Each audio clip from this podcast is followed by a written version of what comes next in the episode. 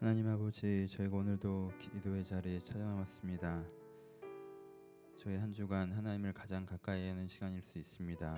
아버지, 이 시간 저희 마음이 주님 앞으로 향한 이 자리에 왔사오니 하나님의 마음도 저에게 향하는 시간 되게 하셔서 저희가 주님의 생각을 듣고 주님의 마음을 듣고 또 무너져 있던 내 생각과 무너졌던 내 내면에 새로 힘과 은혜를 경험할 수 있는 시간 될 수 있도록 축복하여 주옵소서. 또한 내 환경과 상황의 문제, 내가 중보해야 되는 지체들이나 시대의 문제를 갖고 왔다면 그것들을 위해서 기도할 때 또한 하나님께서 내 마음과 영혼의 뿐만 아니라 이 세상에 일하시는 분심을 다시 한번 깨닫는 시간 될 수 있도록 그리고 그것을 경험하는 시간 될 수 있도록 축복하여 주옵소서. 저희가 기도하기 전에 말씀을 듣고자 합니다. 이 말씀도 또한 시인의 기도의 소리이오니 이들의 기도의, 이 사람의 기도의 소리를 들으며 저희 기도를 다시 한번 돌아보고 저희가 하나님 앞에서 기도를 배워나가는 시간 될 수 있도록 축복하여 주옵소서. 이 시간 주님께서 함께 하시길 기대하오며 들으신 예수님의 이름으로 기도합니다. 아멘. 오늘 함께 나눌 말씀은 시편 30편입니다. 시편 30편 말씀.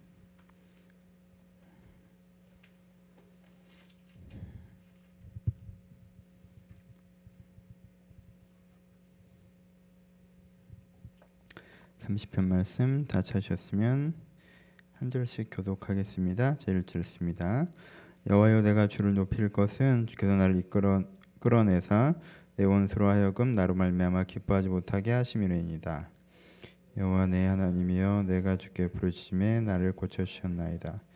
여호와여 주께서 내 영혼을 세월에서 끌어내어 나를 살리사 무덤으로 내려가지 아니하게 하셨나이다.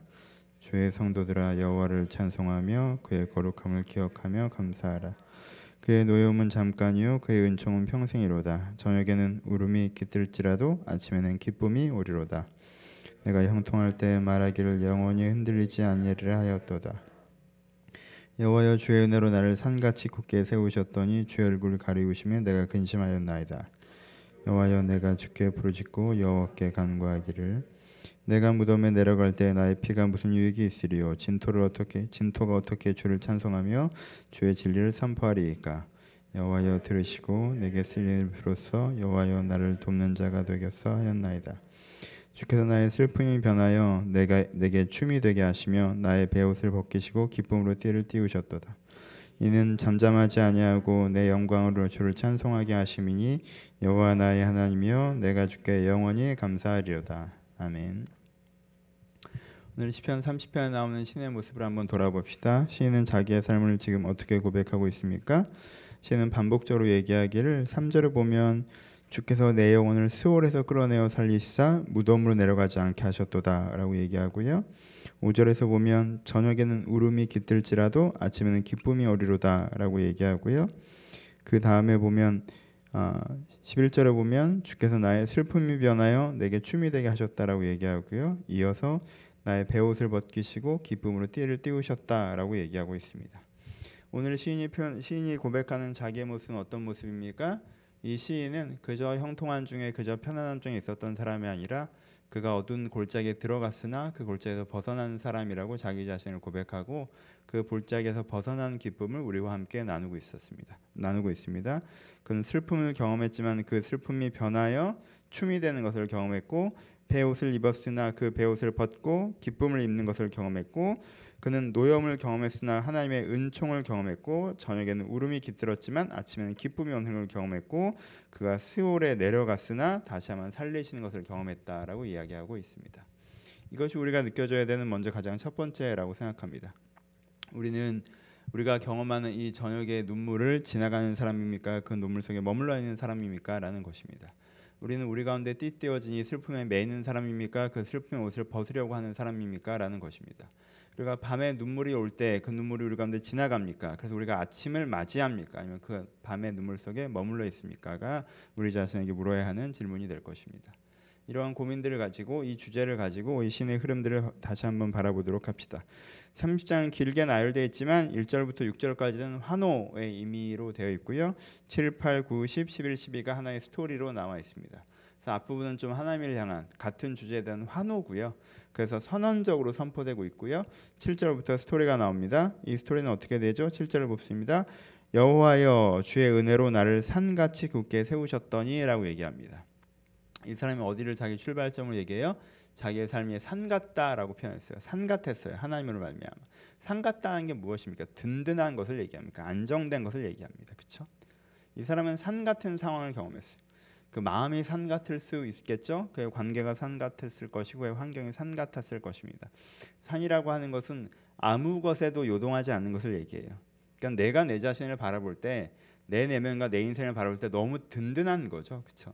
상황도 참 좋았던 것 같고 내면도 참 좋았던 것 같고 자기 자신과 자기 상황에 대해서 굉장히 자신감 있는 주의 은혜로 겸손하게 하나님께서 은혜를 베푸사 나 이렇게 성숙한 사람이 되게 하셨고 하나님께서 은혜를 베푸사 이런 좋은 환경들을 주셔서 내가 참 산처럼 안정감을 느끼고 있다라는 것이 이 시인의 출발점이에요. 그렇죠?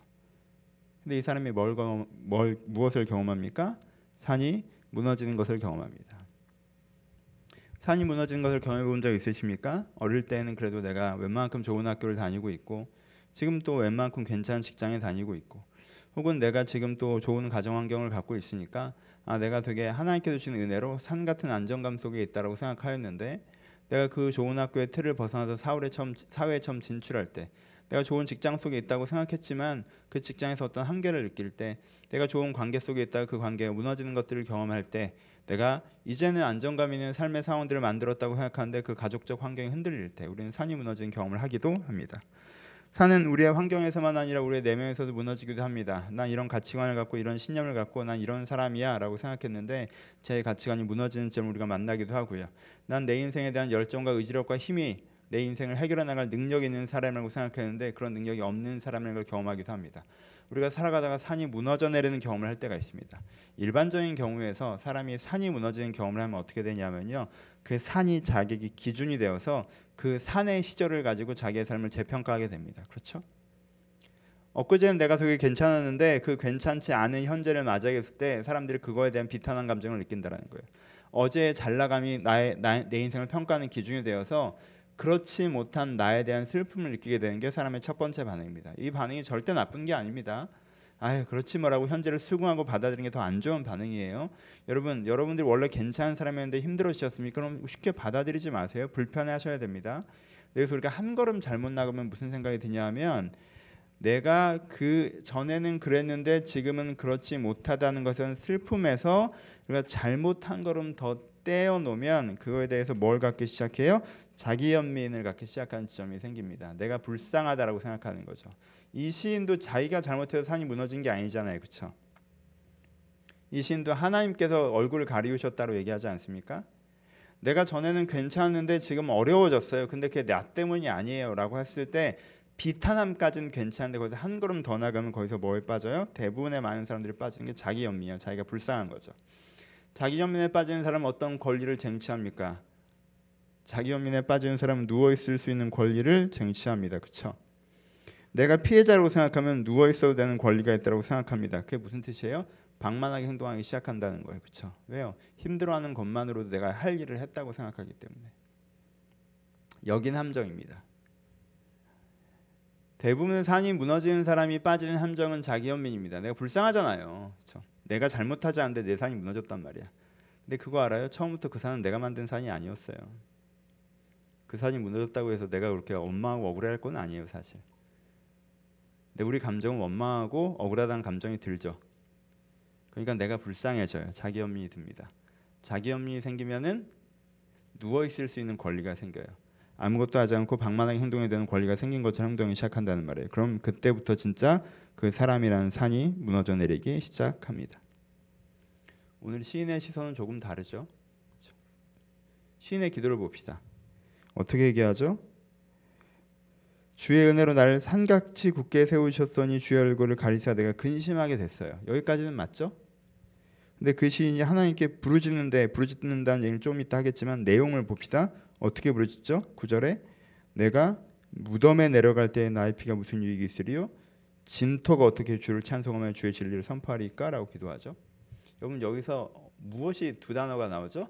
무덤과 진토라는 얘기가 나옵니다. 그래서 진토는 뭐예요? 무덤과 진토는 무덤은 완전히 죽어서 그렇죠? 묻혀 있는 걸 얘기하고요. 진토는 뭐예요? 그게 썩어서 흙이 되는 걸 얘기하는 거예요. 그렇죠?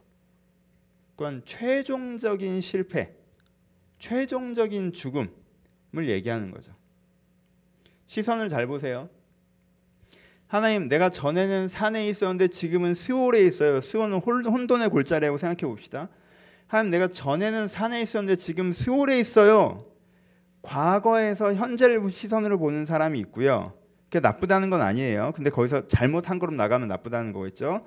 과거에서 현재의 시선을 볼 수 있는 게 있는데 이 사람은 어때요? 이 사람은 이것보다 상황이 훨씬 더 심각하다는 걸 알고 있어요. 이 스월 다음이 무덤이란 걸 보는 거죠. 현재에서 미래를 봐요. 과거에서 현재를 보는 사람은요, 여기가 바닥이라고 생각해요. 그래서 함부로 행동하는 거예요. 그래서 드러눕는 거예요.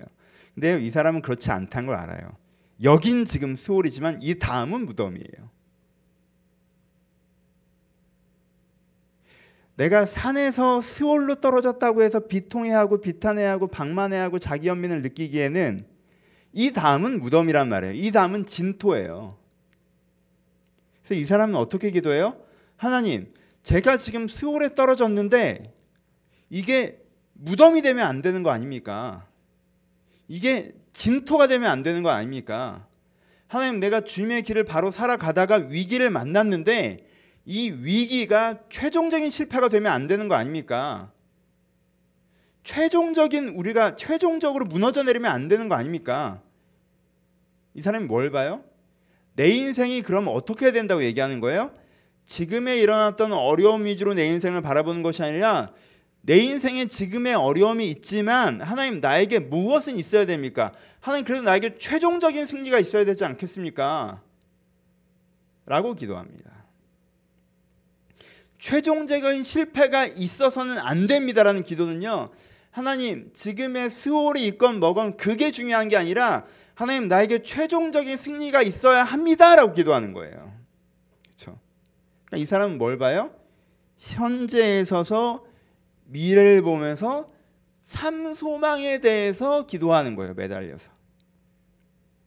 하나님 과정이 어찌 됐건 분명히 하나님께서 내 인생을 사로잡으셔야 되고 주의 길을 걸은 내 인생 가운데 하나님께서 일하신다는 것이 일어나야 하나님께서 그래야 내 인생의 찬송이 되실 것이고 사람들이 하나님과 함께 걸어온 내 인생을 통해서 하나님을 만날 것인데 그러니까 이거 하나님과 함께 걷는 사람에 해당되는 얘기예요. 이거 아시죠? 시편의 수준 레벨 4, 5단계 위에 사람 얘기하는 거 지금 그렇게 고백하는 거죠, 그렇죠? 두 가지를 기억하세요. 그러면 이 사람의 태도가 어떨까요, 여러분? 산에서 스올로 내려왔어. 이, 이렇게 되면 낙차가 워낙 크잖아요. 스월은 여러분 바닥이 없는 구덩이에요. 자기 감정에는 내가 든든한 산 갔다가 바닥이 없는 구덩이로 떨어지고 있는 기분이란 말이에요. 이게 얼마나 어렵겠어요. 그러니까 내가 힘들죠. 내가 불쌍하고 그러니까 현재에서 불평불만 할 수 있고 이렇게 할 수 있어요. 그렇죠? 그럼 사람이 어떻게 돼요? 방만해지잖아요. 근데 이 사람은 지금 그게 문제가 아니야.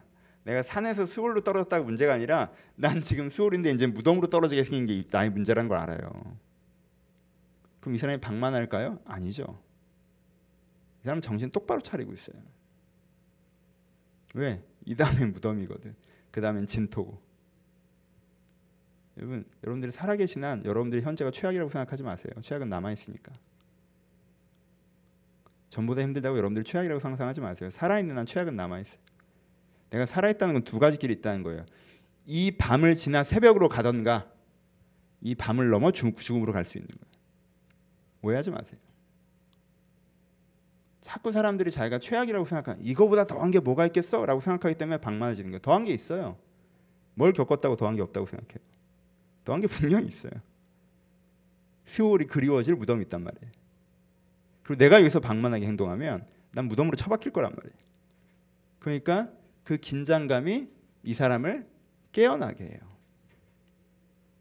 함께 매어 달리게.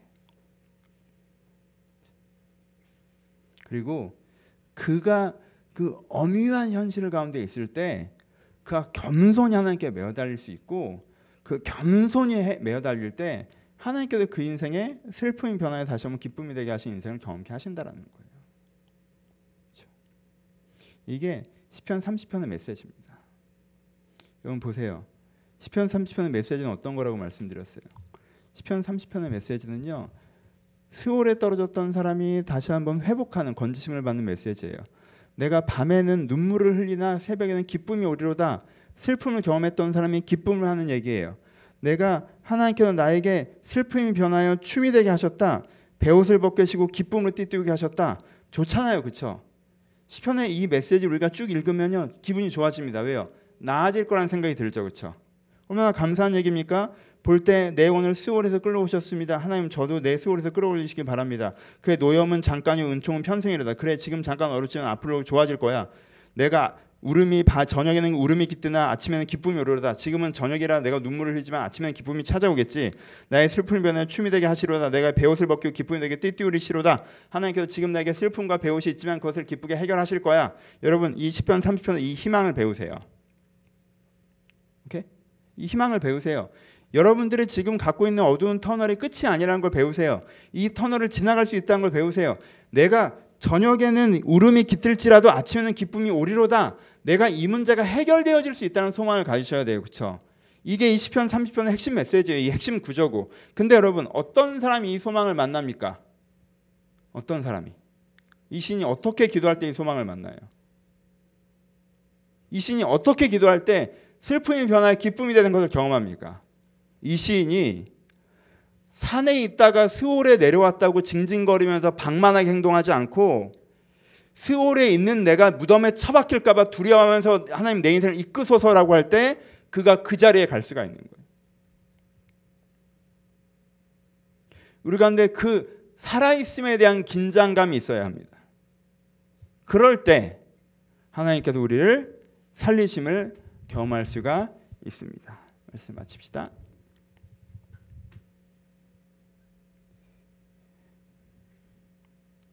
우리는 전보다 어려우면 최악이라고 자주 생각하는 것 같아요. 전보다 어려우면 산이 흔들리면 전보다 못하니까 지금 너무 힘들잖아요. 그리고 현재가 최악이라고 생각하는 사람은 항상 게을러집니다.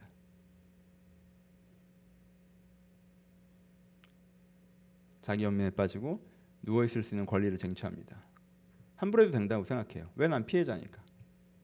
피해자는 함부로 행동하는 권리가 생기는 거잖아요.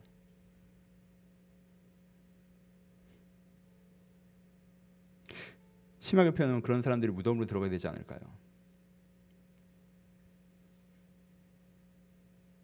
산에서 스올로 내려오셨습니까? 긴장하세요. 잘못하면 우리가 무덤으로 들어갈 수 있습니다. 우리는 살아 있어요. 여긴 최악이 아니에요. 여기가 최악이 아니고 여기보다 더 어려운 최악이 있다는 걸 기억하면서 두려워하는 사람. 그리고 내가 살아있기 때문에 여기서부터 벗어나 살아나갈 수 있는 새벽도 있다는 걸 기억하는 사람. 그 긴장을 기억하는 사람만이 현실에 안주하지 않고 현실에 방만해지지 않고 현실에서 긴장과 겸손을 가지고 하나님의 길을 선택하며 거기서부터 걸어 나올 수가 있는 것입니다. 그럴 때 그 사람은 반드시 그 사람은 반드시 수월에서부터 건져주시는 하나님, 슬픔 변에 기쁨이 되게 하시는 하나님, 눈물의 밤을 지나 기쁨의 아침을 맞이하게 하는 그 하나님을 만나게 될 것입니다. 두 가지를 기억하십시오. 내가 현실을 너무 슬퍼하는 게 아니라면 아닌지. 내가 어제를 애도하기로 오늘로 다 보내기엔 오늘은 내일을 준비해야 되는 날인데 내가 어제를 애도하는데 너무 많은 시간을 쓰는 것은 아닌지 기억하셔야 됩니다. 삶은 세 가지가 있습니다. 과거에 대한 예를 지키셔야 되고요. 그렇죠? 현실에 대해서 책임지셔야 되고요. 내일에 대해서 소망을 가셔야 됩니다. 이 세 가지 우리 가운데 다 있는데 내가 오늘을 서서 내일을 기억하는 것이 필요합니다. 두 번째, 이 부분을 너무 강조했지만 30장에서 도도하게 흐르는 메시지는 뭐예요? 이 사람이 이룰 수 있는 것은 무엇입니까? 이 사람에게는 하나님이 나를 도우실 수 있다는 확신이 있습니다. 하나님께 여러분들 도우실 수 있습니다. 하나님께 여러분들 도우실 수 있어요. 이 사람이 어떻게 표현해요? 하나님께서 내게 얼굴을 가리셨다라고 표현해요. 그의 진노는 잠깐이라 하나님께서 내게 진노하셨다라고 표현해요. 지금의 현실과 상황을 보면 하나님이 나를 외면하고 있거나 하나님께서 나한테 열받아 있는 것처럼 느껴진다라는 거예요. 근데 하나님께서 나에게 진노하고 있는 것 같은 그 순간에도 그의 진노는 잠깐이 은총은 평생이라고 고백해요. 하나님께서 내게 얼굴을 가르쳤다는 그 순간에도 하나님께서 나를 건지시는 자시라고 고백해요. 이 현실을 보여주는 하나님이 나를 도우실 거라고 안 느껴지는 그 순간에도 이 사람은 하나님의 본심은 하나님의 본성은 하나님께서는 분명히 나를 도우시는 분이라 확신하고 있습니다. 이 두 가지가 이 사람을 이 사람에게 새벽을 만나게 합니다. 오늘 이 시편 말씀을 한번 묵상해 보시면서 주님 제가 갖고 있는 현실의 문제 가운데서 제가 엄중한 부담감을 갖겠습니다. 내가 이 스올에서 무덤으로 내려가지 않도록 내가 산에서 스올로 내려왔다는 것에 집중하는 것이 아니라 이 스올에서 무덤으로 내려가지 않도록 내가 내 현실에 엄중한 긴장감을 가지겠습니다. 그리고 내가 하나님을 향한 신뢰감을 가지겠습니다. 하나님께는 분명히 나를 도우실 거다. 내 환경은 하나님께 나에게 진노하셨고 하나님께 나를 외면한다고 말할지라도 하나님께는 분명히 나를 도우신다. 우리가 이런 겸손한 긴장감과 하나님을 향한 신뢰감을 가지고 주님 앞에 설 때 이 성경의 구절들이 우리의 고백이 될 것입니다. 한 구절을 다시 읽으면서 마무리합시다. 그의 노여움은 잠깐이요 그의 은총은 평생이로다. 저에게는 울음이 깃들지라도 아침에는 기쁨이 오리로다. 여러분들의 개인의 저녁의 시기여서 울음이 깃드시고 계시더라도 여러분들 아침에 기쁨이 오기를 축원합니다. 그리고 우리의 공동체, 우리 시대에 저녁이 깃들고 있다 할지라도 아침에는 기쁨이 올 것을 축원합니다.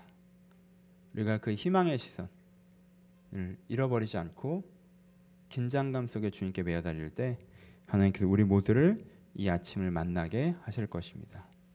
이런 말씀해 주시는 기대감을 가지고 하나님과 함께 마음을 세우며 함께 기도하는 시간 되시길 주님의 이름으로 축원합니다. 기도하시겠습니다.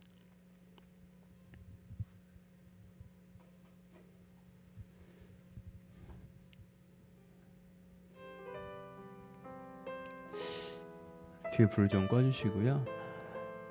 그러면 한번 고민 돌아보셨으면 좋겠습니다. 여러분들은 여러분들의 숙제 문제에 대해서 정말 심각하게 생각하십니까? 아, 난 이 문제가 너무 심각한 것 같아서 너무 힘들어. 그래서 쉬고 있는 중이야. 아, 난 이 문제 때문에 스트레스가 받아서 당분간 생각하고 싶지 않아. 아, 난 이 문제 하나님께서 왜 그러신지 너무 섭섭해. 그래서 이 문제 지금 기도하고 싶은 마음도 안 생기더라고. 저는 감히 조심스럽게 여러분 그 문제를 너무 쉽게 생각하시는 건 아닌지라고 여쭤보고 싶어요. 진짜 심각한 문제잖아요. 그럼 우린 절대 그렇게 하지 못합니다. 절대 그렇게 하지 않아요. 내 뒤에서 미친 개가 뛰어오면요. 아, 누가 저런 개를 풀어놓은 거야 라고 생각하지 않아요. 일단 뛰지. 과거로 현재로 생각하는 사람은요.